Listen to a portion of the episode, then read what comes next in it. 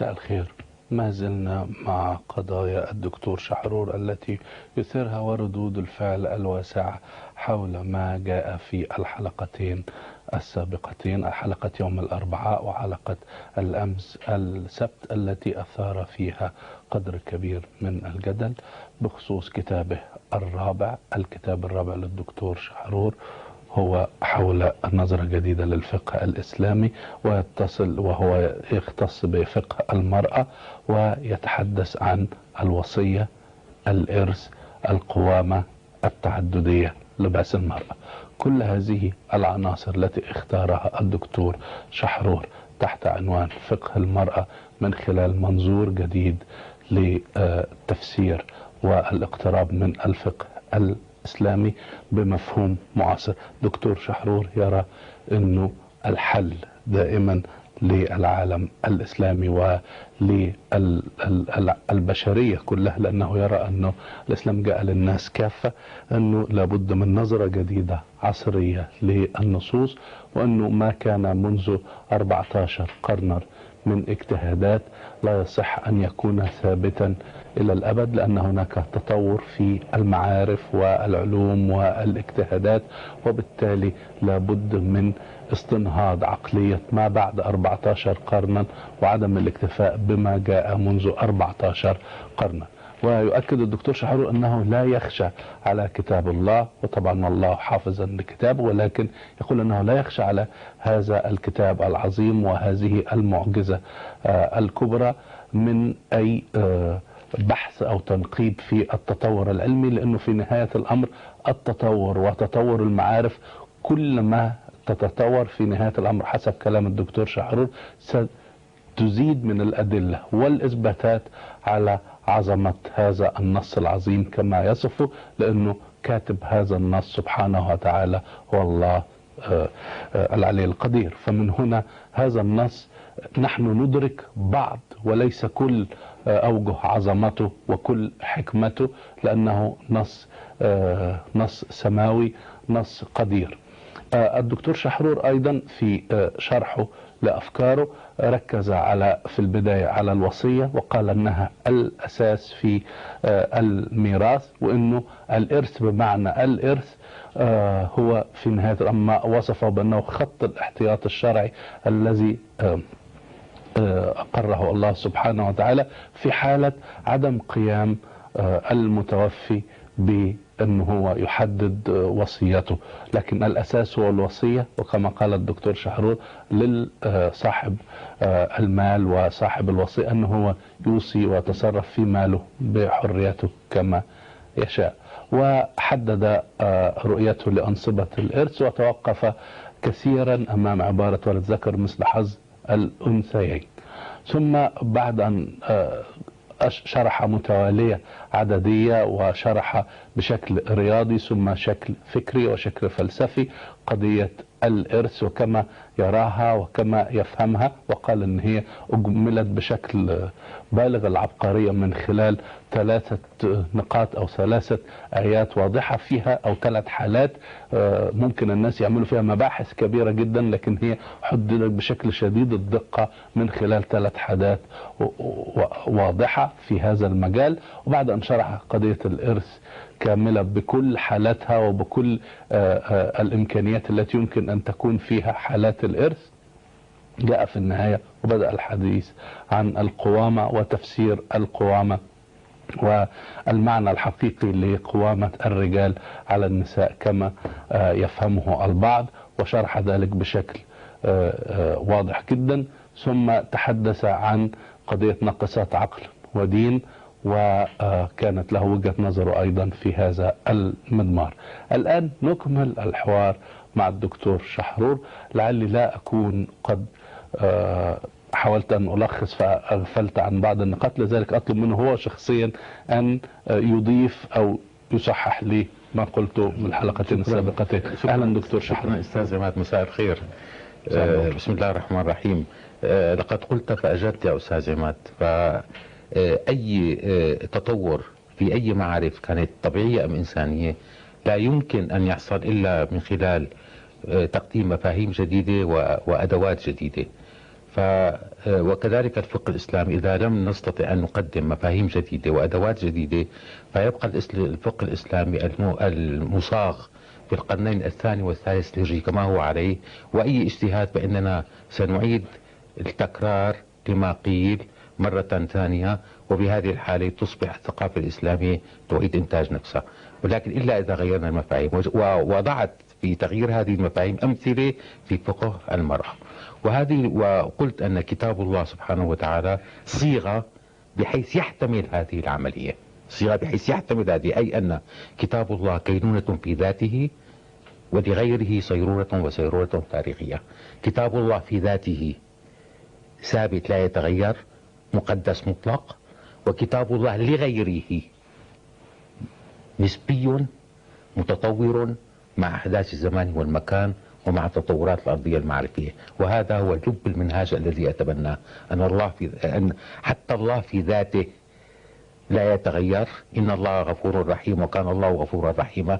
ولكن تصور الناس عن الله خضع للصيرورة التاريخية يعني مع الفرق مع التشبيه. يعني وكأنك تريد أن تقول والفرق مع التشبيه أكرر مثل القمر مثلا. هي تعتمد في أي وقت أنت تنظر إليه وفي أي بقعة تمام. من الأرض تنظر إليه لكن القمر واحد. تماما. ومن هنا فالكتاب واحد. الله في ذاته هو الله. والله لنا. هو الغفور الرحيم الجبار القهار. الله الله منذ الأزل هو الله. منذ القدم وإلى الأزل هو الله ولكن تصور الإنسان عن الله البدائي ظن الله في النجوم والكواكب فعبد النجوم والكواكب ولكن الله هو الله. فتصور الإنسان على الله خضع للتطور التاريخي والسر القصص القرآني هنا. فايضا ال ال لكن قد يعتقد البعض إنه بن- بنزول الرسالة الخاتم. نعم. ففي نهاية الأمر آه آه هذا يجب كل ما قبله في نهاية الأمر ويكون فيه إجابة واضحة جامعة مانعة لكل هذه الأمور. وبالتالي فحتى مع تطور التاريخ تظل هناك ثوابت. نعم. نعم. تظل هناك ثوابت. ال- ال- الثوابت التي قالوها. مثل ثابت مثلا آه، للذكر مثل حظ الأنثيين. هذا أحد أمثلة الثوابت التي موجودة في القرآن ايات قطعية مم. الدلالة. بينت أن هناك احتمال أن هذه الآية ليست قطعية الدلالة كما كما شرحتموها. أيضا بينت أيضا في هذه الآية أن تقدم المعارف الرياضية ممكن أن يعطينا مفاهيم لهذه الآية تختلف عن المفاهيم التي كانت موجودة، يعني عنده الإنسان مشكلة رياضية مم. وأرضيته المعرفية هي الجمع والطرح والجمع والضرب والتقسيم، هذه كل معلوماته. مم. فبيحاول يحل ضمن هذه المعلومة الارثمتكس الحساب ولكن إذا الإنسان ترقى في المعارف الرياضية وقرا النص فسيجد فيه شيئا آخر لأنه من عند الله. مم. لأنه من عند الله لأنه الله سبحانه وتعالى أرى أنه أخذ بعين الاعتبار في كتابه تطور القارئ أنا القارئ مو ثابت. يعني القارئ أول قارئ كان جيل الصحابة وجيل القرن السابع. ثم هناك قراءة ثانية. ثم جيل القرن العاشر. ثم جيل القرن العشرين. ثم جيل القرن الأربعين. وهذه وللإنسانية جمعاء وللإنسانية جمعاء وليس للعرب. هناك رسالات جاءت من عند الله ولكنها مرحلية فإذا قلنا أن آه، آه، المعنى الوحيد لكتاب الله هو ما فهموه في القرن السابع نقول هو من عند الله. لا ننكر لكنه قد يكون مرحلي الخاتمية غير موجودة. لأن هناك جيل واحد جاء لجيل واحد بقية الأجيال ما, ما لا أي علاقة فيه. كما أن رسالة موسى هي من عند الله ولا نقول من عند غير الله ولكنها جاءت لجيل واحد. فمثلا م- م- معجزة سيدنا موسى كانت في عصره هي السحر. نعم. معجزة سيدنا عيسى اللي هي أحيا الموتى ومشى على الماء وكل هذه الأمور. عند سيدنا محمد المعجزة كانت في هذا النص الذي أوحى إليه من الله سبحانه الذي وتعالى. الذي. كلما بعدت عنه زمانا مم. كلما وضحت معجزته عظيم. بينما بقية المعجزات كلما بعدت عنها زمانا كلما غمضت. يبقى بلاغة القرآن وحكمة القرآن ومعاني القرآن هي والمعلومات الموجودة والمعلوم هي في نهاية الأمر معجزة هذا الدين. نعم. وبالتالي هذا يعطي قيمة كبيرة جدا لفكرة أنه لكل زمان ومكان لأنه الرسالة الخاتم وجاءت في النهاية لتكون صالحة لكل زمان نعم. ومكان وفي أي نص مم. وفي أي نص القارئ مم. يشارك المتكلم في صنع المعنى يعني يعني يبقى في النهاية الذين يحاولون الاعتداء على ال ال الإسلام بنظرة أنه آه، آه، ال- ال- البشرية تتطور والدين يقدم في حقيقة الأمر لا هو الذي يحدث أنه المعارف تزداد فيزداد فهمهم لهذا وكأنك تريد أن تقول نعم ذلك ويزداد فهمهم لهذا الدين. مثلا لا أعطيك. مثال كيف وك- وكيف الدين يصبح عالميا مم. آه، آه، آه، آه، كلينتون. في كتابه بين الأمل والتاريخ Between Hope and History أوله. طارح مشروع قانون يقول. law of three hits قانون ضربات الثلاث أن السرقة الأولى يعاقب في القانون السرقة الثانية يعاقب في القانون السرقة الثالثة إما تأبيد أو اعدام ولكنه لم يقرأ قوله تعالى السارق والسارقة فاقطعوا أيديهما. هذا بالضبط ما قاله تعالى. لأنه قال السارق والسارق لا يكون إلا اسم فاعل يعني مهنته سرقة؟ حتى يكون سارق يجب يكون أسرق أكثر من مرة. ولكن القاتل يكفي أن يقتل مرة واحدة حتى يعدم لذا قال ومن يقتل؟ مؤمنا. أما السارق قال السارق والسارقة فاقطعوا أيديهما أيديهما هنا القطع لا يعني معنى الفيزيائي يعني كف اليد عن المجتمع فتصور إنه كيف الانسان الإسلام دين الفطرة الإنسانية إنه بالفطرة وصل بالفطرة وصل انه إنه السرقة بتتكرر بده يا بده يعدمه يا بده إعدام طبعا ممنوع يا أما بده يحكمه مؤبد فهذا هذا هذا وصل له في نهاية القرن العشرين. أنا بترجاك على إنه نعم. دائما حينما نتفرع نعم. ممكن الحوار ياخذنا نعم. إلى نقاط كثيرة جدا. نعود إلى ملخص آه، نعم. الحلقتين. نعم. عندما قدمت مفاهيم جديدة في الإرث والوصية واحد قلت أن ال ال ال الوصي ألو الوصية لا تل الإرث لا يلغي الوصية. هذا المفهوم الجديد الذي قدمته. لأنه عندما قالوا لا وصية لوارث هذا حديث ذكره الترمذي منفرد. وذكره الشافعي في كتاب رسالة تحت عنوان قال أهل ذكر أهل المغازي. وهذا الحديث آه، آه، أزال بشكل كامل قوله تعالى كتب عليكم إذا حضر أحدكم الموت إن ترك خيرا الوصية للوالدين والأقربين فلا أدري كيف كيف آه، قبل الفقهاء بأن هذا حديث آية وهذا واقع فعلا واقع. اثنين ال ال الإرث عبارة عن الوصية عبارة عن ثمانية أو تسع آيات. أعطاك فيها تفصيل كامل بدون نسب فقط بس بدون نسب. أعطاك فيها للو... لأقرب للوالدين والأقربين. وإذا حضر القسمة أولي القربى واليتامى والمساكين فارزقوهم منه وقولوا لهم قولا معروفا. وليخشى الذين لو تركوا من خلفهم ذرية ضعافا خافوا عليهم فليتقوا فليتقوا الله ويقولوا قولا سديدا. آه، آه، للرجال نصيب مما ترك الوالدان والأقربون للنساء نصيب مما ترك الوالدان كل هذا في الوصية. عندما انتهى الوصية قال يوصيكم الله في أولادكم نعم. فالوص... فالوصية عندما قال إنه إذا لا يوجد هنا وصية وذكى من بعد وصية يوصى بها أو دين أربع مرات في آية الإرث إنه انتبهوا الوصية نعم. من بعد وصية أنا عايز أذكرك يا دكتور إن إحنا بنلخص مش نعم. هنحكي نعم. الموضوع تاني نعم كويس نعم نعم الآن. وبالتالي. وبالتالي. في الإرث في, ال... في الوصية توجد عدالة عدالة خاصة ومكان عام يعني أنا بعرف لي ظروفي الخاصة ولكن أستطيع أوصي لمن أشاء وفي الإرث هناك قانون عام ولكن محله خاص. القانون عام لكل أهل الأرض. قانون واحد. نعم. ومحله هو المذكورون بس. نعم. الآن توزيع هذه الوصية ال- هذه التركة بعد ما شفنا أنه في أنه العدالة بالإرث عدالة اجتماعية جمعية وليست عدالة فردية فتبين أن هناك تساوي في المجموعات بالإرث طيب. وحضرتك قلت إن هو ممكن تحديده في ثلاث حالات. ثلاث ثلاث قوانين هي كله يا ريت تقولها علشان ننتهي يوصيكم الله في أولادكم للذكر مثل حظ الأنثيين. ذكر وأنثيين ذكر وأنثيين الأنثى هي هي هي هي المتحول والذكر تابع لها. يذهب معها أينما ذهبت. طلع فوق التنتين فإن كنا نساء فوق اثنتين فلهن ثلثا ما ترك. نزل لتحت وإن كانت واحدة فلها النصف تغير فهذه ثلاث قوانين كل الإرث موجود فيها. وهذه هذه السطر ونص مشروحة بحوالي 100 صفحة. يعني, يعني يا يا يا واحد اثنين يا أكثر من اثنين. بالضبط. والذكر واحد دائما. ذكر واحد. وفي هذه القوانين الثلاث كل الكومبينيشن تبع الإرث موجودة كلها. يعني عندك ذكرين وثلاث بنات ثلاث ذكر وخمس بنات كله موجود. مم. عبارة عن كومبينيشن من هدول.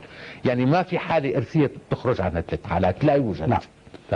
تسمح لي ننتقل نعم. إلى ال- قوامة القوام. نعم. في القوامة مم. بدأنا في قوله تعالى الرجال قوامون على النساء بما فضل الله بعضهم على بعض وبما أنفقوا من أموالهم. تفسيرك لذلك. أولا عندما قال الرجال قوامون على النساء قال لم يقل الذكور قوامون على الإناث لأنه هنا فيما فضل الله بعضهم على بعض إن كان في الخلق لقال الذكور قوامون على الإناث لأن الخلق هو الذي خلق الزوجين الذكر والأنثى. ولكن التفضيل هو في الإمكانيات.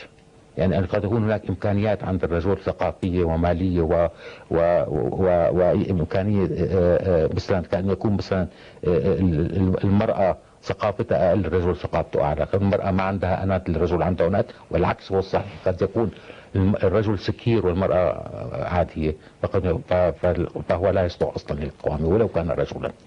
فهنا وقت قال بما فضل الله بعضهم على بعض. بعضهم الأولى هي ذكور وإناث وبعض الثاني هي ذكور وإناث. يعني بعض الذكور والإناث مفضل على بعض الذكور والإناث. وهل ثم قال وبما أنفقوا من أموالهم.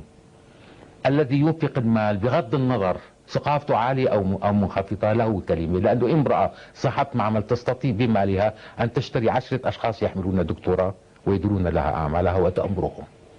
وهذا معروف عند كل أهل الأرض أن الذي يملك المال يملك القوام ويملك الأمر. ولا أظن أن هذا القانون يخفى على ذي على ذي عقل. حتى في العلاقات الدولية. إنه الدولة الغنية لها قيومية ما على الدولة. الضعيفة بتديها فلوس. الآن ففي هذه الحالة لذا فسروا بما أنفقوا من أموال. وأموالهم هنا ميم ميم الجماعة تعود على الذكور والإناث مو بس الذكور ممكن والإناث. ثانيا هذه جملة خبرية. الرجال قوامون على النساء. مع الرجال يجب أن يكونوا قوامين على النساء. يعني يجب أن أرى مصداقية هذه الآية في طوكيو. وفي نيويورك. في طوكيو في رجال ونساء كمان مو بس عندنا. فإذا عم عم يعطيني شيء خبري. الرجال قوامون على النساء بما فضل الله بعضهم على بعض وبما أنفقوا من أموالهم. هذا صحيح في كل أهل الأرض كما أقوله هو صحيح بكل أهل الأرض. القوامة الظروف الموضوعية للم... لل... للحياة هي التي تحدد من له القوامة وليس الشرع وليس القانون. الظروف الموضوعية. يعني زوج سكير وزوج مثلا مثقفة وسكر. هي لها القوامة بشكل طبيعي. هي هي حتمسك العيلة كلها. بغض النظر شرع أعطاه ولا ولا لم يعطيه أصلا. فهون فعندما قال ثم هل القوامة في العائلة أهم أم القوام في الدولة أهم؟ يعني الآن مثلا أنا عندي أسرة مثلا زوجي وأربعة وخمسة أولاد. ولكن الرئيس حسني مبارك عنده 67 مليون مصري. له القوامة عليهم هو رئيس الجمهورية. فقوامته أهم من قوامتي على عائلتي في الأصل وأخطر بكثير. فالله سبحانه وتعالى سمح لي القوامة لامرأة في السياسة. إني وجدت امرأة تحكم وأوتيت من كل شيء ولها عرش عظيم. إني وجدتها وقومها يسجدون للشمس من دون الله. وهذه وقالت يا قومي أفتوني في أمري ما كنت قاطعة أمرا حتى تشهدون قالوا نحن قوم أولي قوة وأولي بأس شديد فانظري ماذا تأمرين؟ إلى أن جاءت وقالت إني أسلمت مع سليمان لله رب العالمين. فمدحها بدأت سبحها ولها القوام الكبرى لما يقال عن ما يقال عنه بالفقه الإسلامي الإمام الكبرى ما يقال عنه بالمصطلح الفقهي الإمام الكبرى يعني رئاسة الدولة ف فوضع هناك امرأة كان لها الإمام القوام في الإمام الكبرى كرئاسة الدولة والتي هي أكبر بكثير من القوام ضمن عائلة. ومدحها ولم يذمها و و ولم يقل أن هذا لا يحق لها للمرأة أو يحق لها أو لا يحق لها. ذمها فقط لأنها وقوم يسجدون للشمس من دون الله. وأنا أذمها وأذم غيرها أصلا إذا كانوا يسجدون للشمس من دون الله. فإذا كانت هذه القوامة الكبرى موجودة في كتاب الله لامرأة فألا يمكن أن لا ألا يمكن أن لا تكون قوام الصغرى العيلة أن تكون موجودة؟ لذا قال فالصالحات قانتات حافظات للغيب ما حفظ الله. عم يحكي على الصالحات القوامة عم يحكي على قوامة المرأة. أنه المرأة الصالحة للقوامة ما هي مواصفاتها؟ مواصفاتها أنها حافظات للغيب ما حفظ الله. أنها لا تسرسر وتحفظ خصوصيات زوجها وما بتزله وما بتبدله واللاتي تخافون نشوزهن. والمرأة قد يكون لها قوام قد تكون أم. وقد تكون أخت وقد تكون عمي وقد تكون جدة مو بس زوجة لأن واحدة مثلا مات زوجها وهي أرملة عندها أولاد فلا قوامته عليهم مثلا. فقال فاللاتي تخافون نشوزهن والنشوز هنا اسمح دكتور عشان تشرح الفكرة دي يكون بعد الاستراحة الإعلانية تابعونا بعد الاستراحة على الهواء مباشرة. وأهلا بكم دائما.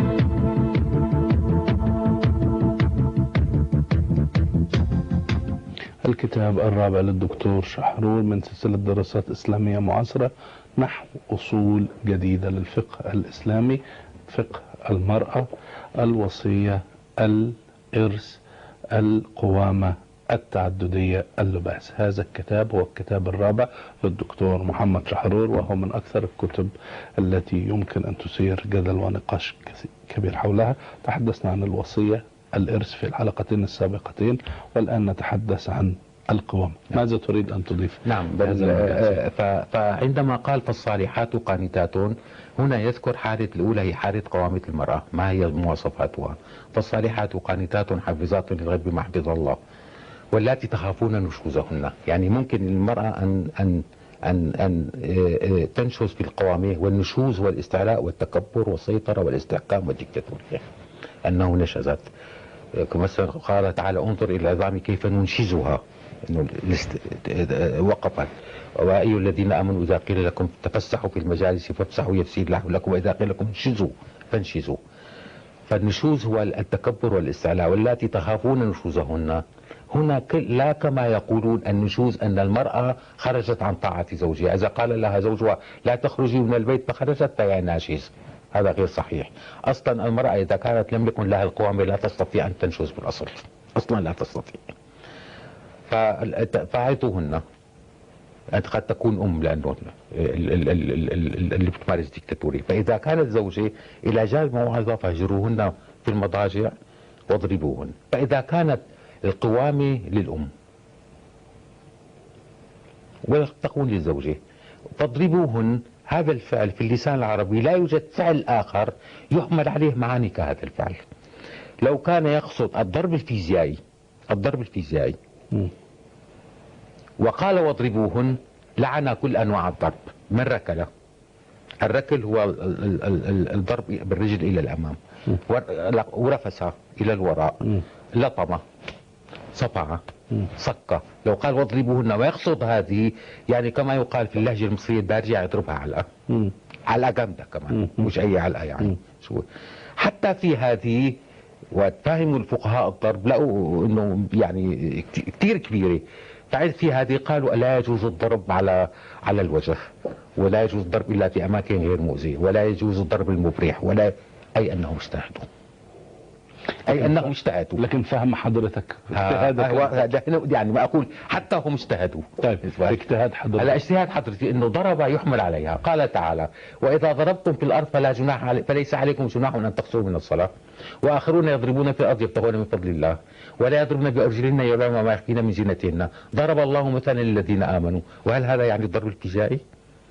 فهنا قال واضربوهن عن لها القوامه يضرب ماذا؟ يضربها في قوامتها يعني يوقف ويقول إنه هذه القوى ياخذ منها موقف حازم لأنه إذا كان ضربها فيزيائيا حيكون عليه عليها يصير عليه مباشرة. فيأخذ منها موقف حاد وصارم وبالأصل عندما تكون المرأة لها القوامه فهذا يعني بالأصل إنه الرجل ما عنده قدرة يكون عنده قوامة الوضع ما عنده قدرة أصلا. ففي هذه الحالة هي فاشلة وهو فاشل. فجاءت الآية التي بعدها وإن خفتم شقاق بينهما فابعثوا حكما من أهلي وحكما من أهلها لأنه الاثنين مش قادرين يتفاهموا إن يريدا إصلاحا فالله يصلح بينهم يعني لاحظ شلون؟ إنه إنه الاثنين لازم يلاقي ناس يتدخلوا معهم مشان يصلحوا بيناتهم. هذا فيما يتعلق بقوامة المرأة.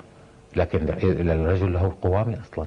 وإن امرأة خافت من بعلها نشوزا أو عراضا فلا جناح بينهما أن يصلح بينهما صلحا. فلا جناح عليهما أن يصلحا بينهما صلحا والصلح خير وأعطرت الأنفس الشح طيب هنا هنا أحد الأخطاء اللي ارتكبتها في كتابي الأول. لم أفرق بين البعل والزوج وأنه الفرق جوهري جدا. البعل هو هو العلاقة الإنسانية بين الرجل والمرأة بين الزوج والزوجة ما عدا الجنس ما عدا الجنس. قال تعالى والمطلقات يتربصن بأنفسهن ثلاثة قروء ولا يحل لهن أن يكتمن ما خلق الله في أرحامهن. إن كن يؤمن بالله واليوم الآخر وبعولتهن أحق بردهن في ذلك. تصور يا أستاذ عماد قال والمطلقات بأول آية وتصور له قال وأزواجهن أحق بردهن. طيب كيف وقف معي مطلقة؟ ما هي مطلقة؟ كيف بتقولوا أزواجهن بعولتهن فهون قال بعولتهن يعني إكس. شو؟ ليش؟ قال له بال- ب- لأنه بعدة الطلاق بتعيش معه. يا أيها النبي إذا طلقتم النساء فطلقوهن لعدتهن وأحصوا العدة واتقوا الله ربكم لا تخرجوهن من بيوتهن ولا يخرجن. طيب إذا عاشت معه ثلاثة شهور العدة إذا كان آه، آه، آه، مارس الجنس معها صار جوزها ردها طيب إذا كان عاش معها في في نفس البيت مأكل ومشرب وملبس ولم يمارس الجنس فهو مم. لذا قال وفعولتهن أحقوا مم. بردهن في ذلك. فالمرأة عندما تجلس في مجتمع عام مع زوجها وأبيها وأخيها وأولادها فهو في هذه الحالة بعدها لذا قال ولا يبدين زينتهن إلا لبعولتهن. هلا واضحة صارت. لأنه إذا قال وأزواجهن مش كثيرة. لأنه قال والذين هم لفروجهم حافظون إلا على أزواجهم. أو ما ملكت أيمانهم فإنهم غير ملومين.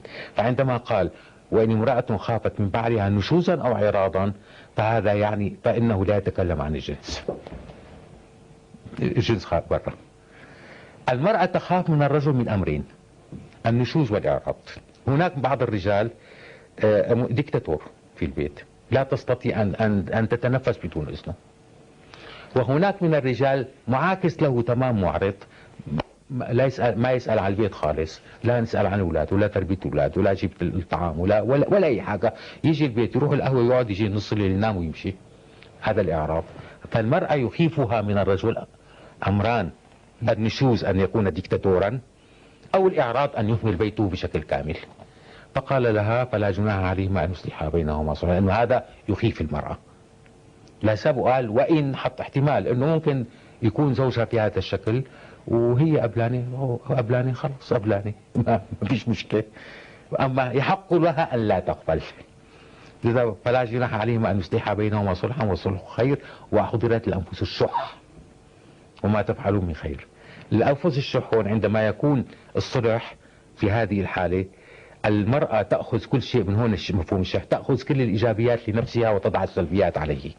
وهو يأخذ كل السلبيات لنفسه الإيجابيات لنفسه ويضع السلبيات ويضع السلبيات عليها. لذا قال وأحضرت الأنفس الشح.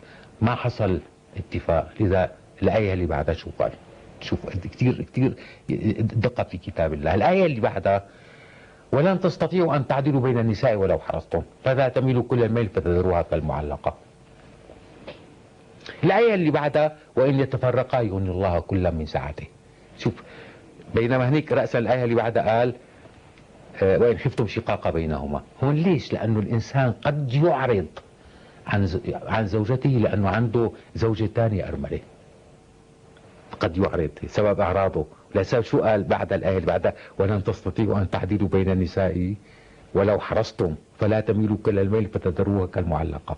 هلا إذا كان الواحد آه، آه، ما عدل يعني أعرض عن أحد الزوجات إعراض كامل يحق لها وإن يتفرقا يغني الله كلا من بهذا لا يحق لها الفراق مباشرة لو تطلب طلاق وهي تريد الفراق.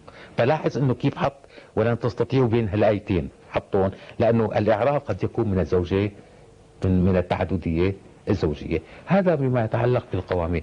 ولا أدري لماذا كل هذه يعني القوامة تحددها الحياة. هنا بننتقل على التعددية. التعددية الزوجية.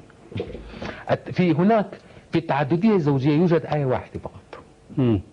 وهذه الآية تتعلق بالأيتام. الآية النساء تبدأ يا أيها الناس اتقوا ربكم الذي خلقكم من نفس واحدة. الآية الثانية وآتوا اليتامى أموالهم ولا تتبدلوا الخبيث بالطيب ولا تأكلوا أموالهم إلى أم أم إلى أموالكم إنه كان حوبا كبيرا. وعطف الآية الثالثة عليها وإن خفتم ألا تقسطوا في اليتامى. فانكحوا ما طاب لكم من النساء مثنى وثلاث ورباع. وإن خفتم ألا تعدلوا فواحدة أو ما ملكت أيمانكم ذلك أدنى ألا تعولوا. هذه آية التعدد الزوجية لماذا يبدأون دائما بقوله فانكحوا ما طاب لكم من النساء؟ هناك شرط وهناك جواب الشرط لزوما. لزوما هنا هنا هنا هنا عشان أديك فرصة للشرح ده الفكر المعتاد اللي اتفق عليه معظم الفقهاء وتجده في كتاب فقه السنة للشيخ سيد سابق إنه بيقول بالنص نعم. من رحمة الله الإنسان وفضله عليه أنه أباح تعدد الزوجات. وقصروا على أربع فالرجل أن يجمع في أسمته في وقت واحد أكثر من واحدة بشرط أن يكون قادرا على العدل بينهن والنف في النفقة والبيت. فإن خاف الجور وعدم الوفاء بما عليه من تبعات حرم عليه أن يتزوج بأكثر من واحدة. وإن خاف الجور بعجزه عن القيام بحق المرأة الواحدة حرم عليه أن يتزوج حتى تتحقق له القدرة على الزواج. هذا التعدد ليس واجبا ولا مندوبا وإنما هو أمر أباحه الإسلام لأن هناك مقتضيات. في بدء انتشار الإسلام وتم تحديد الأسباب على النحو الثاني للإباحة. نعم. من أجل نشر رسالة الإسلام كان في الوقت ده. خصوبة النسل البشري لدى المسلمين مما يزيد من قوتهم العددية. قد تكون آه، هناك آه، في بعض الشعوب عدد الإناث أكثر من عدد الذكور كما يحدث عادة في أعقاب الحروب. السبب الرابع استعداد الرجل للتناسل أكثر من استعداد المرأة. السبب الخامس قد تكون الزوجة عقيمة ولا تلد. السبب الثالث رغبة جنسية جامحة عند بعض الرجال بحكم طبيعتهم النفسية والبدنية. سبع البعد عن الرذائل الاجتماعية والنقائص الخلقية. هذا هو الفهم لإباحة التعددية. كيف ترى أنت أو ما هو اجتهادك في فهم هذه هذه التعددية؟ كلها اجتهادات جاءت في حينها مم. وأنا أحترمها لأنها جاءت في حينها وهذه اجتهادات تاريخية. مم. وضعت لفترة معينة من التاريخ. لماذا؟ اولا لأن ال- العقم قد ال- المرأة تصاب بالعقم والرجل يصاب بالعقم، اليس للمراه حق أن يكون عندها أولاد؟ بس هو له حق يعني يعني كل شيء له قابل أن يعكس. هذا اللي. بيقولوا كل شيء له. ال- الشبق الجنسي الرجل يصاب بالشبق الجنسي والشبق الجنسي يوجد عند المرأة أيضا. الرجل قد يصاب بالمرض المرأة قد تصاب بالمرض والرجل قد يصاب بالمرض أيضا. فهذه الأمور ولكن هناك أمر قاله الحياة تطررته إلى اليوم أن عدد الإناث أكثر من عدد الذكور يعني في أي دولة في العالم عندما تأخذ السن ال 30 فما فوق هلا نحن وضع لنا أكثر. عم تلاقي عدد الإناث أكثر من عدد الذكور. أما في ولادات أتبعت في الولادات أتبعت ولكن وقت تأخذ من 30 فما فوق عدد الإناث أكثر من عدد الذكور. هذا في في الأحوال العادية ولا أقول في في الحروب. الحروب لسه العدد حيكون إيش؟ حيكون أعلى بكثير هنا وضع الحل إنساني بحت يعني التعددية الزوجية هي عبارة عن حالة يعني في التعددية الزوجية هذه الأمور هذه الأمور كلها بتصير. بس في شرط واحد تضيفه يعني تضيفه يعني إنها بتصير إنه هو شبيق وهو يريد و وإلى كله ما okay. هلا شو قال لك؟ وإن شفتم الا تقسطوا في اليتامى. فانكحوا ما طاب لكم. يعني أنا بدي آخذ الآية نفسها. يعني هلا هو ما أخذ الآية نفسها. يعني وين الايتام هون بالشروط اللي حطها ما في ايتام. أي بس في الآية في ايتام وقبلها في ايتام وبعدها في ايتام وابتلوا اليتامى حتى إذا بلغوا النكاح. قبلها وبعدها في ايتام وفيها ايتام وإن خفتم ألا تقسطوا في اليتامى فانكحوا ما طاب لكم من النساء مثنى وثلاث ورباع. فهون اليتيم هو فاقد الأب. فأما الجدار فكان لغلامين يتيمين في المدينة وكان تحته كنز لهما وكان أبوهما صالحا. واليتيم هو القاصر. وابتلوا اليتامى حتى إذا بلغوا النكاح. اليتيم هو القاصر. يعني أنا لست يتيم. أنت أبوك على قيد الحياة؟ الحمد لله. إيه فمعناتها أنا لست يتيم. فمعناتها ال- اليتيم اللي يكون قاصر. فمعناتها ما في لا يوجد هناك رجال أيتام. ولا يوجد نساء ايتام لأنه الرجال والنساء معناتها بلغوا بالغين. لا يوجد أصلا رجال أيتام ونساء أيتام في الدنيا كلها. فقال وإن خفتم ألا ت- اليتيم قاصر. أنت عايز تبره وتقصد له وتربيه. أمه على قيد الحياة موجودة. تتزوج كيف بدك تجيبه لعندك؟ يعني كيف أنت بدك تصل لليتيم لتبره وت- وت- وتقسط إليه؟ تجوز أمه. لذا قال فانكحوا ما طاب لكم من النساء مثنى وثلاث ورباع. إنه تأخذ المرأة الثانية ارمله يعني حضرتك شايف إنه موضع آه، لا لا موضع- الا هكذا موضع هذا القول جاء بشكل شرطي فيما سبق وفيما تلا. أبداً. وإن خفتم ألا تقسطوا في اليتامى فانكحوا ما طاب ولا تستطيع أن تفهمه على أنه رخصة بإباحة آه، مطلقة. مطلقة. ولكن نعم. هلا قد يقول إنه عندما قالوا اباحه مطلقة فهل فهل هذا حرام. هون في يعني هون مثلا الدكتور سيد سابق قال إنه إذا كان ما بيعدل فحرام. مم. كلمة حرام مو موجودة ما بيصير يقول حرام. الحرام ما حدا بيقول له يحرم. بيكون ممنوع. مم. يعني هي شيء أنا بالنسبة لي التحريم عندك هم في 12 موضع لا ول- ولله. مم. غير الله لا غير غير الله يأمر وينهى ويمنع. نعم. مم. أنا أقول أنا أنا- أنا أنا أقول امنعوا التعددية الزوجية ولا أقول حرموا التعددية الزوجية ما فيها إلا. أنا ما فيها. ما حدا فيها إلا أصلا. فهون وقت اجى فانكحوا ما طاب لكم من النساء مثنى وثلاث ورباع إنه أنت تجوزت الأولى عندها أولاد جوزت الثانية عندها أولاد جوزت الثالثة عندها أولاد وأنت عندك أولاد. لأنه عم يخاطب المتزوج ما خاطب العازب بالاصل لأنه العازب حيتجوز ارمله وعندها أولاد. فخاطب المتزوج. انت عندك أولاد واخذت الارملة وعندها أولاد. العدل بين الاولاد وليس بين النساء. لا وإن خفتم الا تعدلوا طيب. فواحدة. اسمح لي بعد الاستراحة نواصل هذا الحوار الهام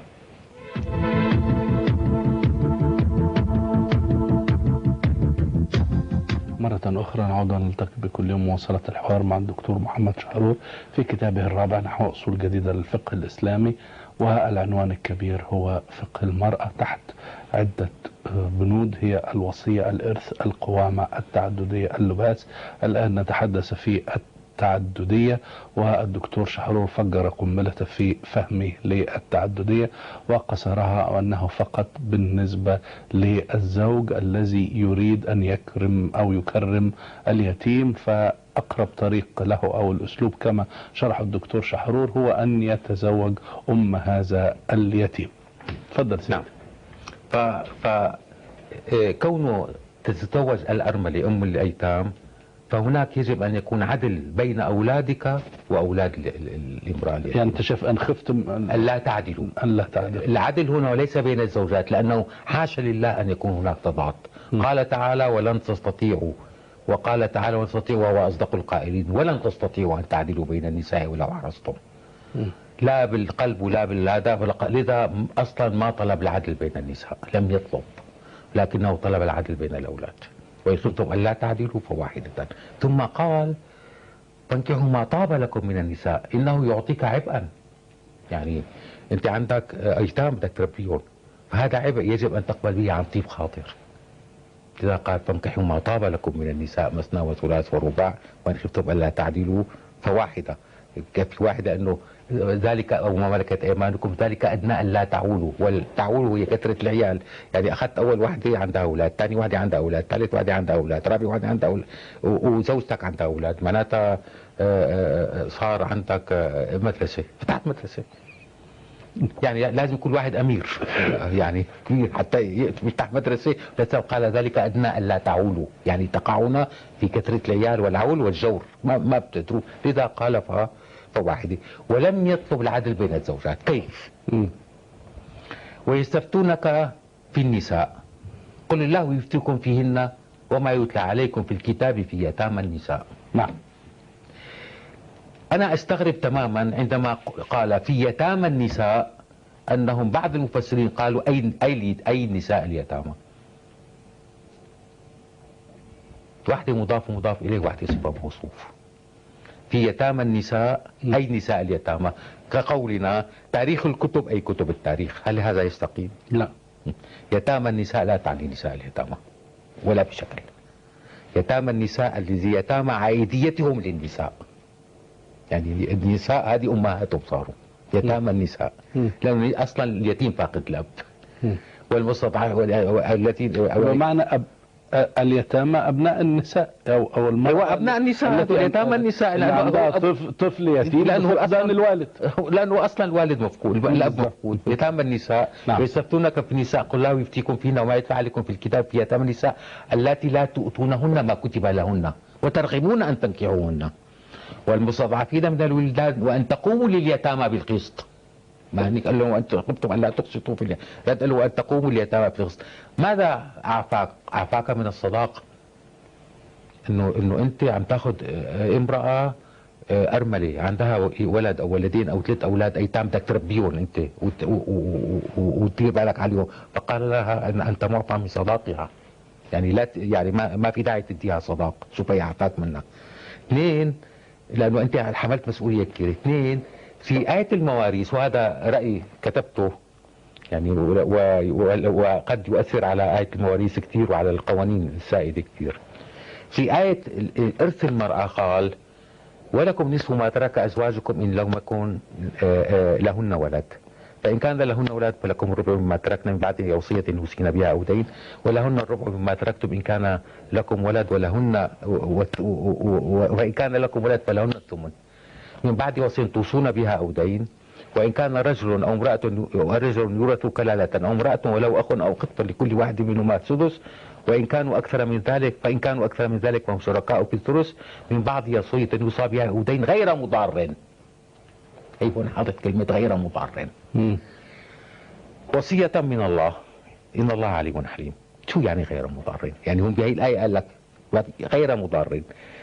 والضرر عم يحصل صار له مئات سنين بهذه الآية ضرر عم يحصل شو عم يصير بالطائرة وضرر أولا كونه سمح للزوجة الثانية تكون أرملة. الأرملة ورثت أم لم ترث؟ ورثت ورثت. فمعناتها الزوجة الثانية لا ترث. لسبب غير مضارع إنه ما في ضره لأنه عم يحكي على أرث الزوجة هون. إنه ضره ما في الذي ترث هي زوجة واحدة. الضره لا ترث. لأنه زوجة الضره هي أرملة وقد ورثت. ولكن يحق لها أن يوصلها انتبه يحق له أن يوصلها هذا شيء ثاني تماما صار. هو عايز يديها. حر. اثنين الضر من الضرة. والضر ضد النفع. وهنا ضد النفع إنه إذا كان واحد توفي وعنده مرة وعنده أخ الأخ بياخذ السدس والمرة كانوا يعطوها الربع وثلاث أرباع راحوا. ما تأخذون؟ قال لك السدس والمرة بتأخذ البقية لا تضره غير مضر ما في غير ولي صغير. اخت مرته وأخوه. أخوه بياخذ السدس وميت. شو مرته شو بتأخذ؟ بقية المال كله. لسه قال لك غير مضر لأنه أنتم ممكن تضروها بهالشغله هي. لأنه لا يرث إلا هؤلاء. فهذه في هذه في التعددية. نعم. قبل ما ننتقل نعم نعم يحق لنا. طيب هل كانوا الذين عددوا الزوجات مخطئون؟ أقول كلا. هذا قرار المجتمع. هذا يعني يقول لي واحد يحق لنا أن نمنع التعدد الزوجي؟ نعم ولكن لا يحق لنا أن نحرمها هذه. ماذا يعني أن نحرمها قل إنما حرم ربي الفواحش ما ظهر منها وما بطن هذا الحرام. يعني إذا اجيت أنا وقلت إنه إنه نمنع التعدديه الزوجيه ولا تمنع إلا باستفتاء. إلا باستفتاء. ما في رأي فقهي. الناس تستفتى وتمنع التعدد الزوجيه أو تتركوها للارامل وجاء إنسان ما وتزوج. خالف فإذا قلنا أن التعددية الزوجية حرام فهذا يعني أن الزوجة الثانية هي زنا. وهذا غير صحيح. ما زنا. ولكنه يعاقب. لأنه خالف قرار. لذا فإننا نحن نستطيع أن نمنع أو نسمح التعددية الزوجية ولا يحق لنا تحريم التعددية الزوجية لأنه إذا حرمناها بتصير الزوج الثاني زنا. وزنا حرام. هذا حق المجتمع صح. هنا بقى وصلنا النقطة طبعا واحد النقطة كثير مهمة هي. طيب كويس.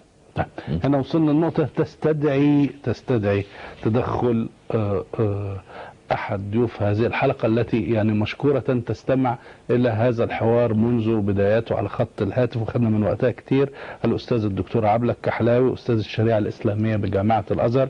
السلام عليكم دكتورة عبلة عليكم السلام ورحمة الله وبركاته.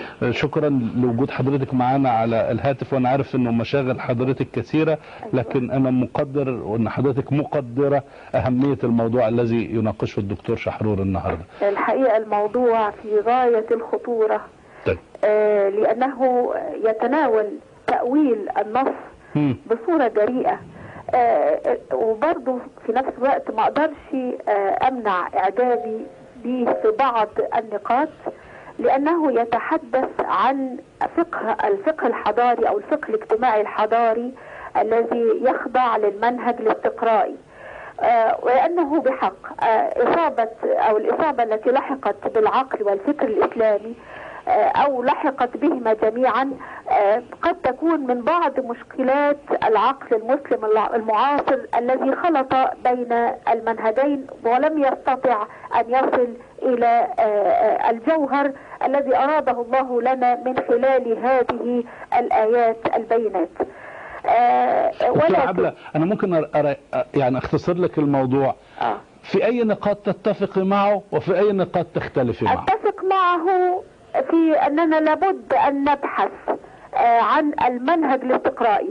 لابد أن نوجد الحلول ولابد أن نوجد آه، يعني آه، متسع من التفقه والتدبر في كثير من الأمور. ولكن أختلف معه في تأويل النص وصرفه عن معناه الحقيقي. زي إيه؟ زي نعم. إيه يا دكتور؟ ادينا نماذج مما استمعت إليه في في في مطار أن هو تاويله للنص مختلف مع ما اتفق عليه الفقهاء أو مع ما ترينه حضرتك. اولا لابد أن يكون الصرف إلى معنى يحتمله اللفظ. أما لو كان احتمال مرجوح آه، أو تأويل آه، يعني يبتعد كثيرا فهذا بحق يعني يدعو إلى القول الذي يتدخل فيه الآخر وإحنا مش عايزين ده هو رجل صالح ورجل مؤمن واحسبه على خير اد- اديني نماذج نقاط محددة فيما يتعلق بالقوامة مم. آه، وفيما يتصور حضرته إن القوامة المذكورة في القرآن الكريم مم. لم تكن إلا للمرأة وليست للرجل. أحسب أن هذه النقطة آه، يعني معلش آه، يعني تتفق مع يقا... مع ما يقال في عصر المرأة و... آه، و... وعصر المرأة الذي يتحدثون عنه لا الآن. هو رايه رايه الاثنين يا و- ويا ريت في سطر يشرح لحضرتك ثم حضرتك تسمعي تفسيره طيب. آه، المختصر في النقطة دي. طيب. ال- القوامة تفرضها الحياة. قد يكون رجل سكير وامرأة صالحة. فالحياة تفرض لها القوامة وقد يكون العكس. فالقوامة ليس لها علاقة حكم شرعي أو ليست شرعي الحياة تفرض القوامة وعندما قال الله تعالى الرجال قوامون على النساء بما فضل الله بعضهم على بعض هذه جملة إخبارية تصح في اليابان وتصح في مصر وتصح في طوكيو. فيجب أنا بمنهجي أنا أبحث عن مصداقية كتاب الله دائما. أبحث عن المصداقية نعم، نعم. في الواقع وليس في كتب الفقه في الواقع. أيوة. لذا فالرجل هناك ظروف الرجل تفرض الرجل يكون له قوامة فذكرها. وهناك ظروف تفرض المرأة أن يكون لها قوامة وذكرها. أيوة. فهذا كل ما أقول. أيوة. وذكر القوامة الكبرى التي تقول عنها بالفقه الإمام الكبرى. أيوه. ذكرها ومدحها أصلا. أيوة. مدح ملكة سبأ وكان لها القوام الكبرى ليست على عائلة وزوج كانت لها القوام الكبرى على شعب بأسره أيوه. ومدحها. أيوة. فهنا لا لا أجد حرج أصلا في قوامه امرأة على عائلة إذا كان زوجها سكيرا أو عربيدا أو تعرف يعني الحالات الاجتماعية اللي اللي زي دي وزي يعني الحياة هي التي تفرض القوامه وليس الحكم الشرعي وليست القضاء. نعم ولكن عندما نتحدث عن القوامة أو عندما آه، آه، نقوض المفهوم المتعارف لقوامة الرجل على المرأة ألست معي يا أخي في أننا نقوض الأسر بكاملها؟ إن الأمر يسير برمته بحسب ما يحدث في في الواقع وفي المجتمع. كما تقول قد تكون امرأة أقوى من الرجل وأقوى من الرجل من ناحيتين. ولكن ال- نحن نبحث في العموميات وليس في الخصوصيات. فقد فالرجل بطبيعته وبأمام قدره كربان للسفينة وللرجال عليهن درجة. وهذه الدرجة ليست درجة تمايز ولا تدويج للرجل على المرأة وإنما هي درجة تنازلات ورئاسة مسؤوليات وتفضيل لنقصان. إذا كان هذا الرجل مسؤول في الجيش ومسؤول في الحرب ومسؤول في كذا فكيف أحرمه من أن يكون مسؤولا عن أسرة؟ مش يعني ال- الأمر مش ليس إهانة للمرأة يا إخواننا بالعكس المرأة تسعد بهذه القوامة إن كانت آه، يعني ممن آه، لا يعني ما بتشتغلش ما بتكسبش. وهذا لا يتنافى مع المثلية ومع المساواة التي ننادي بها في كثير من المواقف. فيعني يمكن برضو هذه آه، النقطة آه، كان حضرتك يعني كان فيها إيه قوة شديدة. برضو الجزئية الخاصة بتعول وتقسط فيما يتعلق بصورة النساء. عندما تقول تعول معناها تميل وتجور. و... وأيضا يقال على الميزان إذا مال. وفسرها أيضا الامام الشافعي بمعنى ألا تكسر ألا تكسر عيالكم ده مظبوط لكن حضرتك بتقول آه، ليس هناك ترابط بين الحديث عن الأيتام وبين التعدد هناك علاقة وثيقة وكما قلت أنه ليس لنا أن نؤول النص بدون آه، أن يكون لدينا آه، آه، يعني إيه ما يعضد ذلك من فهم حقيقي لا دكتور عبد أنا هنا عايز أتوقف عند النقطة دي أيوة. هو الدكتور قال إنه آه، ذكر ال- ال- ال- ال- ال- التعددية أو إباحة التعددية. في موضع جاء مرتبط. مرتبطا وجوباً. وجوبا بقضية الأيتام أيوه وإنه وإنه وإنه ده جاء في هذا السياق وبهذا المعنى ولم يأتي إلا وأن. الإباحة جاءت في هذا النص المرتبط بقضية الأيتام والأرامل. هل حضرتك تتفقي مع تفسيره أم تعتقدي أنه هذا جاء فيه إباحة واضحة للرجل بدون الربط بموضوع نعم الأيتام؟ هناك إباحة واضحة وليس هناك تخصيص. أما إذا زاد فنعمة فبها ونعمة يعني إذا كانت هناك زيادة في القول في ذلك فبها ونعمة طب أين الإباحة؟ أين الإباحة؟ أين النص ال- اللي فيه الإباحة الواضحة دون التخصيص أو ربطها بموضوع الأيتام. ليس هناك ربط مطلقا. هذا أمر منفصل تماما عندما يتحدث آه، سبحان الله تحدث عن حق اليتامى. فأمر بالمحافظة على أموالهم وعدم الاعتداء عليهم لأنهم بحاجة إلى رعاية وإلى مساعدة. وإذا كانت هناك أمر الرجال لو سمحت لي. طيب، ثم. أمر تعالى الرجال. إذا كان في حجر أحدهم يتيمة ورغب في الزواج بها وخاف أن لا يعطيها مهر مثله. أن يعدل إلى ما سواها من النساء. فلم يضيق الله عليه وأباح له أن يتزوج اثنين اثنين ولا ثلاثة ولا أربعة. فإذا خشي عدم العدل فعليه أن يقتصر على واحدة. يعني بالعكس دي معالجة. وقد جاء في ذلك حديث وذكر في البخاري عن السيدة عائشة رضي الله عنها عن عائشة رضي الله عنها أن رجلا كانت له يتيمة فنكحها وكان يمسكها عليه ولم يكن لها من نفسه شيء فنزلت فيه وإن خفتم ألا تقسطوا في اليتامى وذلك آه، ذكر آه، ذكره البخاري عن عائشة وذكر أيضا في الكثير من كتب التراث هل التي لا ذكر يجوز أن هل ذكر إباحة للتعددية في أي موضع غير هذا الموضع اللي فيه هذه الآيات لا. اللي هي من أو قبلها وبعدها تتحدث عن ال- اليتامى. اليتامى نعم لا لم تذكر ولكن برضو لا- عشان احقاقا للحق. مم. هذا اجتهاد ويشكر عليه. إنما لا ننكر ابدا أن التعدد آه، آه، يعني إحنا في قاعدة فك- فقهية بتقول ليس كل مطلوب خال من الضرر وليس كل ممنوع خال من النفع. وإنما الأحكام تدور حول ما يكثر فيه واحدا مهما مهما عن الآخر كما وكيفا.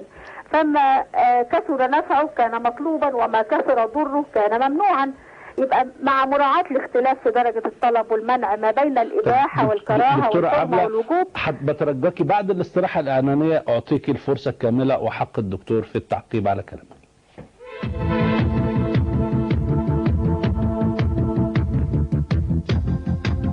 الدكتور محمد شحرور تستمر المناقشة معه هذه الحلقة الثالث الثالثة.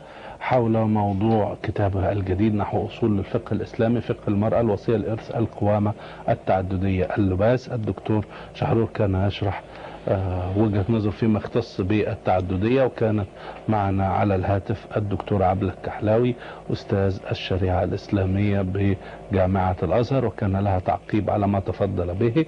دكتور عبلة ستكمل تعقيبها ثم الدكتور شحرور يعقب على التعقيب. تفضلي دكتور عبلة. دكتور عبلة حضرتك معنا ولا مش معنا طيب نحاول نشوف الدكتور عبد نعم.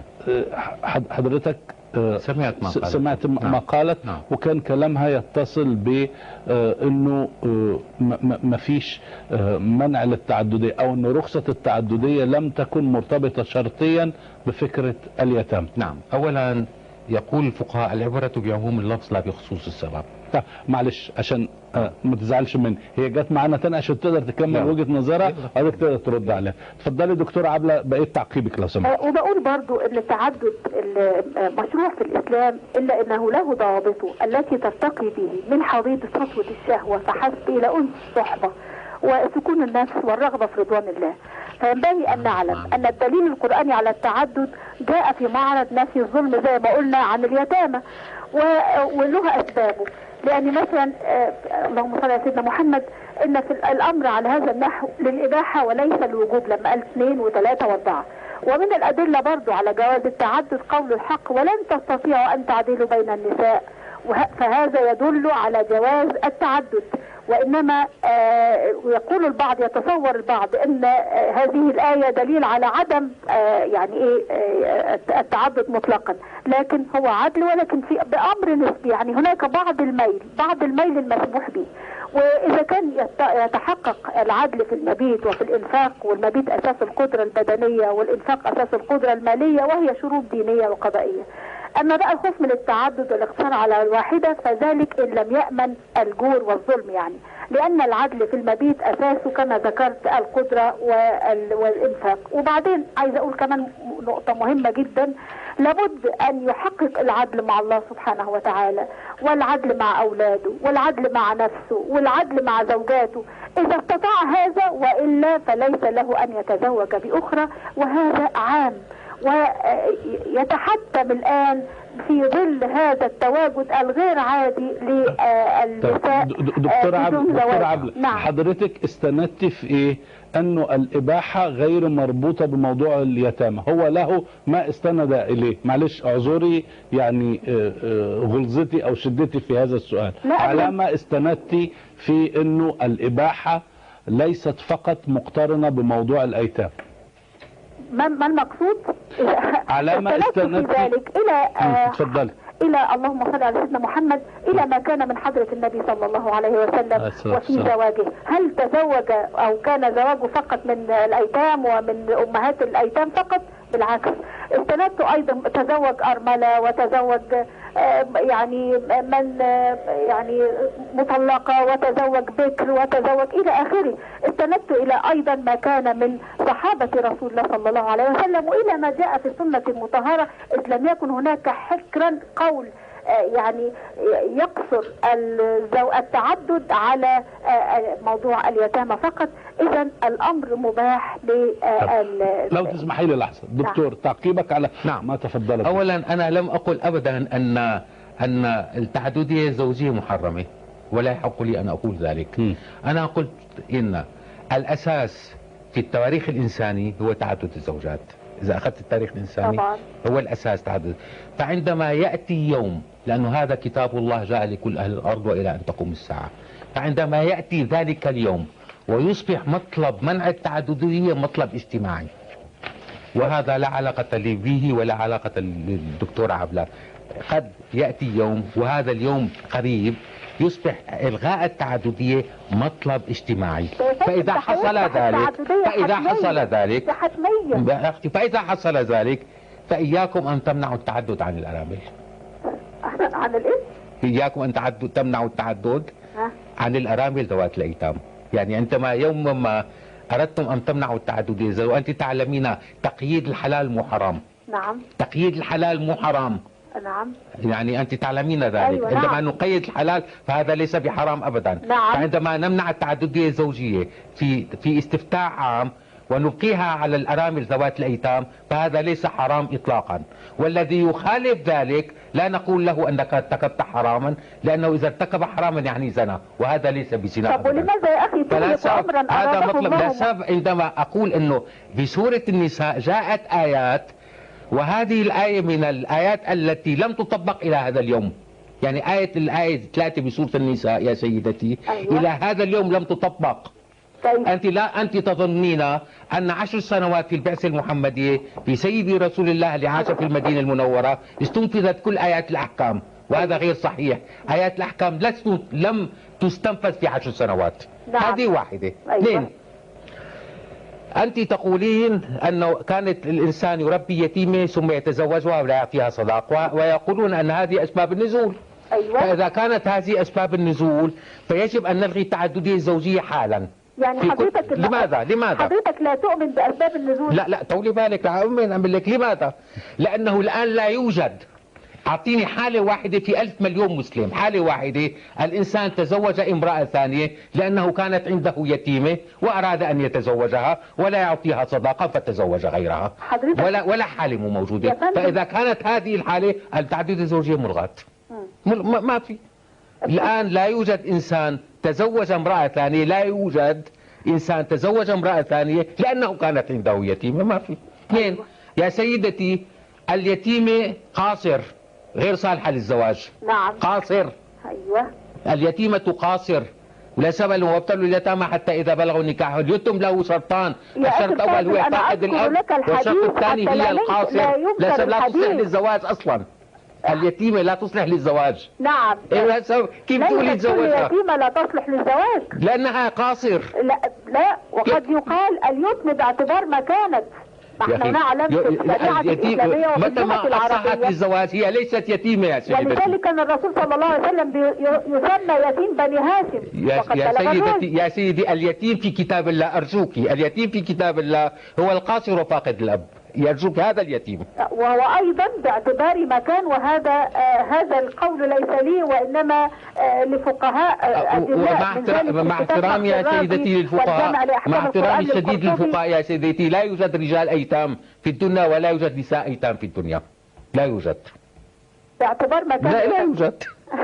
يوجد أطفال ايتام نعم آه الحمد لله على كل حال إذا كنت سيادتك يعني بتقصرها على هؤلاء نعم، الله القاصر-. القاصر وفاقد الأب، هذا اليتيم. الله أما وإلا بعد أين ذلك هو تذهب. الفتيات التي لا يجدن زواجا الآن عال أين يذهبن هذا ش... أنا هذا أن أتكلم عن شيء آخر تقول أنه آية التعددية الزوجية تقول وانه واضح تقول أننا اولا إذا قيدنا الحلال هذا ليس حرام. يا سيدي رددها. نعم. تاني من بدايتها لنهايتها آه، يعني جاءت في أي موضع؟ معلش عشان برضو إعادة تكرارها ممكن توضح نعم. الصورة. تاني. آه. جاءت في موضع آية تعددية وإن خفتم ألا تقسطوا في اليتامى فانكحوا ما طاب لكم من النساء. آه، ربط. وجوبي بين الشرط وجوابه. في رأي وجوب ما, ما- ما بيصير ينفصلوا تفس- تفسيرك دكتور عبلة إن هي جاءت في هذا الموضع تحديدا ولم تأتي في أي موضع آخر. آه، نعم. جاءت في هذا الموضع. إذا كان أخذنا أسباب النزول لهذا الموضوع معناتها الي- ال- ال- ما عاد تتحصل انتهت. ما عاد حدا يتجوز وحدة عنده يتيمه رباها وجوزها ما موجودة أصلا. طيب. غير موجودة. إذا فثانيا لحظة ندي فرصة للدكتور عبلة نعم. تفسير حضرتك هناك خصوصية سبب وهناك العمومية وإحنا نأخذ من خلال هذه الخصوصية ما نعممه بعد ذلك وإلا لو, لو, لو تحدثنا فقط عن أن الخصوصية لا- لم تأتي إلا في موضع معين يبقى معنى كده أن إحنا قصرنا القرآن على كما يقول الدكتور آه، ل- لسيرورة وليست صيرورة وهذه الألفاظ ال- يعني آه، التي آه، المفخمة التي تجعل آه، آه، آه، يعني الناس تتحدث كثيرا حول حول هذه المسميات وهي غاية ونتيجة وليست إلا مجرد بعض يعني مقولات ذكرتها وقرأتها كثيرا في محاولة البحث الفلسفي. خلاصة القول أن هناك عمومية سبب نستقي من القرآن الكريم ما يجب أن يكون له مهمة تشريعية صالحة لكل زمان ومكان. أما توقيف الأمر وبحثه من خلال النص مقيدين باللفظ بهذه الصورة فنحن آه، والعجيب ان حضرتك تبحث في هذه الجزئية بهذه الصورة بينما تتحدث في أخرى من منطلق آخر كما تحدثت في ضرب الزوجة. مع إن آه، هذه آه، يعني يعني هذه آية قرآنية وهذه آية قرآنية ولن أتحدث عن خصوصية سبب فيها ولكن عن معنى عام وتنوع علاجي يتناسب مع آه، تنوع النفسيات التي منها ما تحتاج إلى الإيلام النفسي ومنها ما تحتاج إلى الإيلام الجسدي وليس هذا في خاتمة الأمر هو المقصود وإنما مجرد تخويف ومجرد تحذير إلى آخره. آه، الحقيقة نحن نذكر آه، هذا دكتور عبلة إذا كنت حضرتك يعني شايفة إن في يمكن آراء جريئة في موضوع التعددية فانتظري بعد الاستراحة عشان تسمعي رأي الدكتور شحرور في موضوع اللباس.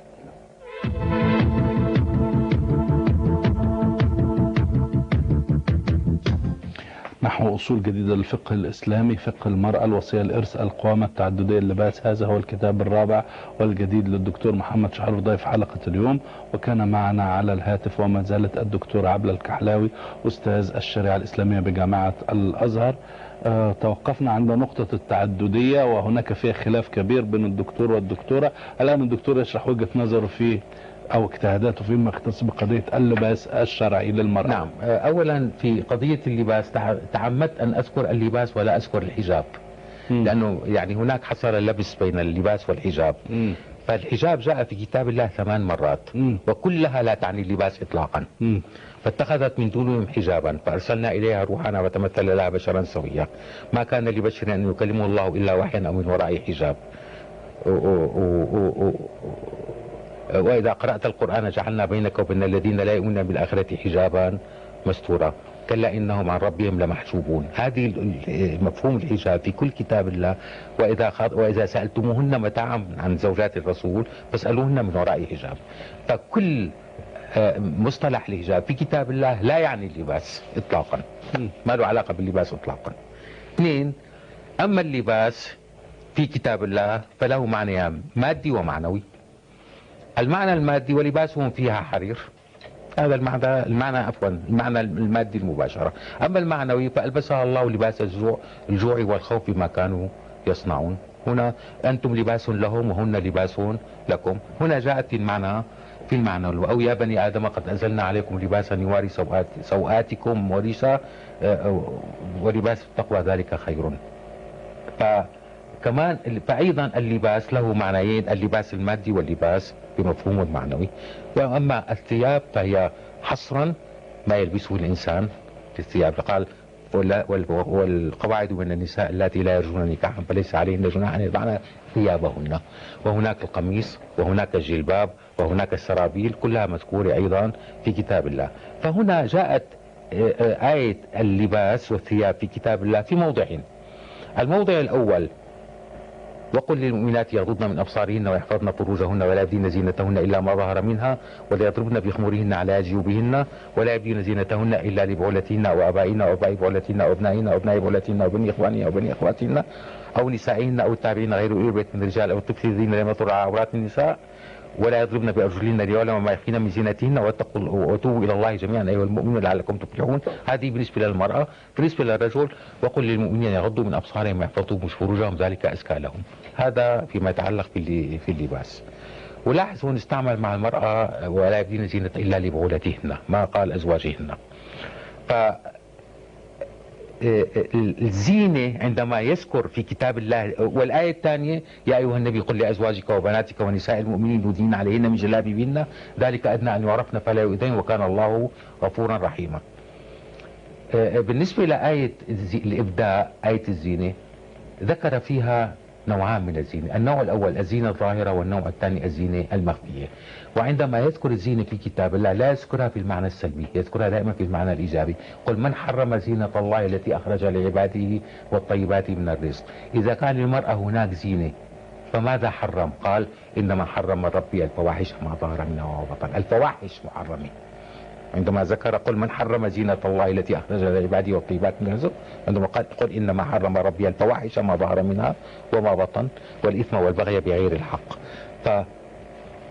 فذكر المرأة أن هناك نوعين من الزينة زينة ظاهرة بالخلق وزينة مخفية بالخلق.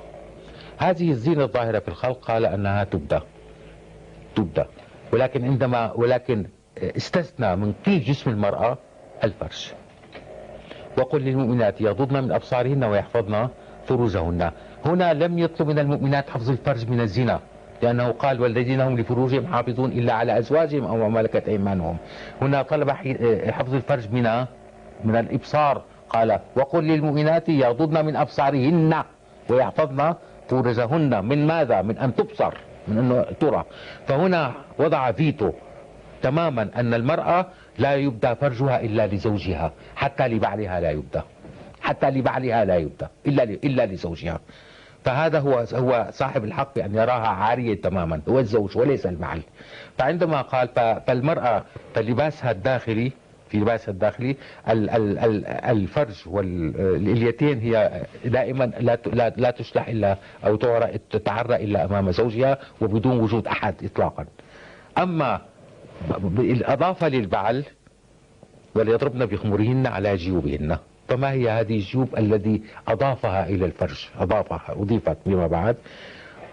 لنرى عن موسى. لموسى قال اسلك يدك في جيبك تخرج بيضاء من غير سوء. أدخل يدك في جيبك تخرج بيضاء من غير سوء. أضمم يدك إلى جناحك تخرج بيضاء من غير سوء. هذه هنا جيب أيضا. فماذا فعل موسى في هذه الآيات الثلاث؟ ما هو الفعل الذي قام به موسى في هذه الآيات الثلاث؟ أدخل يدك في جيبك. اسلك يدك في جيبك. اضمم يدك إلى جناحك. يعني وضع يده هكذا. وأخرجها تخرج بيضاء من غير سوء. أي أن تحت الإبطين هو جيب أيضا. ولكن عندما قال وليضربن بخمورهن على على جيوبهن. المرأة العربية بفطرتها السليمة كانت تلبس جلابية وكانت تحت إبطها مغطى فهل تغطيه مرة ثانية؟ ولكن كانت تعلم أن أن صدرها مفتوح. فغطته فجاءت بخمارها ووطت على صوتها وانتهى الأمر. لأن اللباس أصلا في المرأة العربية كانت تلبس ولم تكن عارية. يعني الله ما أعطاها موضة للمرأة العربية تلبسها. يبقى اللباس الشرعي كما ترى ما هو الفارق بين اجتهادك أنت والاجتهاد اللباس العام؟ أولا. اولا. اثنين لا لا لأبين أمر آخر في اللباس. أن هناك لو كان لباس المرأة من أجل الفتنة لألبس الحرة والأمة نفس الشيء. لباس المرأة لباس اجتماعي وطبقي. 100% لمدة 14 قرن. تراجع الفقه فقهاء الأربعة. أبو حنيفة والنعمة أبو حنيفة والشافعي ومالك وأنس والفقيه الخامس جعفر الصادق في الفقه الجعفري. ترى أن في كل هذه الفقهاء قالوا أن لباس الأمة وعورة الأمة من السرة إلى الركبة. في الصلاة. في الصلاة. وعورة الحرة هو الوجه والكفين. أليست الح... إذا كنتم تقولون أن الأمة يجب أن تلبس المرأة يجب أن تلبس لكي لا تفتن الرجل. أليست الأمة امرأة؟ فهذا اللباس هو أصلا لباس طبقي. حتى أن عمر وكلها كاتبة هنا حتى أن عمر عمر بن الخطاب ضرب أمة لأنها تشبهت بالحرائر ولبست على رأسها. ضرب. وعمر بن عبد العزيز طالع فرمان في منع الحرائر أن تلب... الإماء أن تلبس لباس الحرائر. منع منعهم. فالإماء كانت بطاقتها وكانت آه، سطرها ظاهر وكانت تمشي في الطرقات وكانت الحرة تلبس. وهنا ترى في الفقه لك لباس الحرة ولباس الأمة. فكل ما يقولونه أن اللباس من أجل الفتنة أو لكي تفتن أو لكي لا تفتن فهذا كلام مردود عليهم. اللباس له علاقة في الوضع الاجتماعي وله علاقة في الوضع الطبقي الأمة امرأة والحرة امرأة والحرة لا تضع على رأسها شيء والأمة كانت تضع على رأسها فهذا لباس اجتماعي لا علاقة له لا بحلال ولا بحرام. فأولا غطاء الرأس ليس له أي علاقة لا بإسلام ولا بإيمان. كله على بعضه.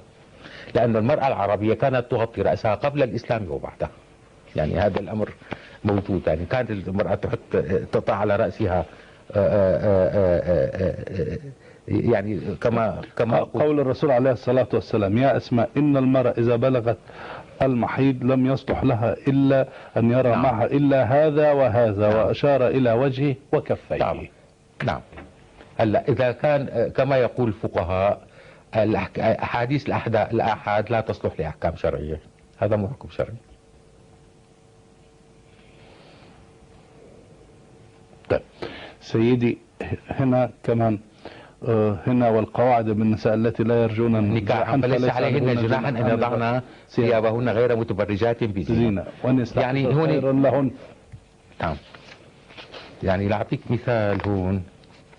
خلاصة اللباس هذا صفحة فيما يتعلق بلباس وهنا يا سيدي يا أيها النبي قل لأزواجك وبناتك ونساء المؤمنين عليهن من جلابيبهن. ذلك أدنى أن يعرفن فلا يؤذين وكان الله غفورا رحيما. في آية وقل الحديث عن نساء المؤمنين. نعم. في بآية وقل للمؤمنات يغضضن من أبصارهن ويحفظن فروجهن. كان يعطي الحد الأدنى من اللباس. م. وليس لباس الخروج إلى الشارع لأنه ذكر ال- ال- البعولتهن آبائهن آباء بعولتهن أبنائهن أبناء بعولتهن بني إخوانهن بني أخواتهن. في آية الزينة العم غير مذكور والخال غير مذكور والصهر غير مذكور. يعني أنا بالنسبة للمرأة وخال المرأة أي امرأة مثل بعض في الظهور زي بعض نعم سيدي لكن أنا أيوة. سؤالي حضرتك نعم. قلت أن غطاء الرأس أو ما يعرف باسم الحجاب نعم ليس وجوبيا وليس من الإسلام وليس هو العادة. عن هو عبارة عن من سنن العادات لأنه الأمة كانت تطلع بدون غطاء رأس كله على بعضه كان مو مفروض عليها أصلا كانت الحرة تضع رأس وأنا أريد أن أسأل ما هو الفرق بين لباس خديجة أم المؤمنين وعائشة أم المؤمنين ما هو الفرق هذا السؤال لهم لأنه خديجة أم المؤمنين توفيت قبل الهجرة مم. ماذا كانت تلبس. وعائشة توفيت في عهد آه، معاوية. ماذا كانت تلبس. فبتلاقي إنه لباس الإمرأة ما تغير. الشيء الوحيد اللي أضافته إنه كانت تضع آه، آه، كانت تلبس الثوب مفتوح وكان اذا إذا انحنت يو- صدرها يظهر. فضربت على صوتها. هذا كل ما فعل. لم تضع الخمار من أجل ذلك. ضربت على صدرها بأن هي وضعت لا لأنه على رأسها. لا بالأصل كان موجود. بالاصل كان طب. بالأصل كان موجود وأصبح نعم نعم. فهنا الخمار بالنسبة لي مو بس غطاء الرأس الخمار كل ما يغطي. وليس بالخمر سميت خمرا لأنها تغطي. يعني الخمار عند الع- العرب في الجاهلية هو خمار الرأس. عندهم في الجاهلية. وكانت تلبسه قبل الإسلام. كانت تلبسه قبل الإسلام لأنه حر. كانت. فعندما ظهرت الرسالة نحن نواصل هذا الحوار بحضور الدكتورة سعاد صالح الأستاذة نعم. بجامعة الأزهر غدا بإذن الله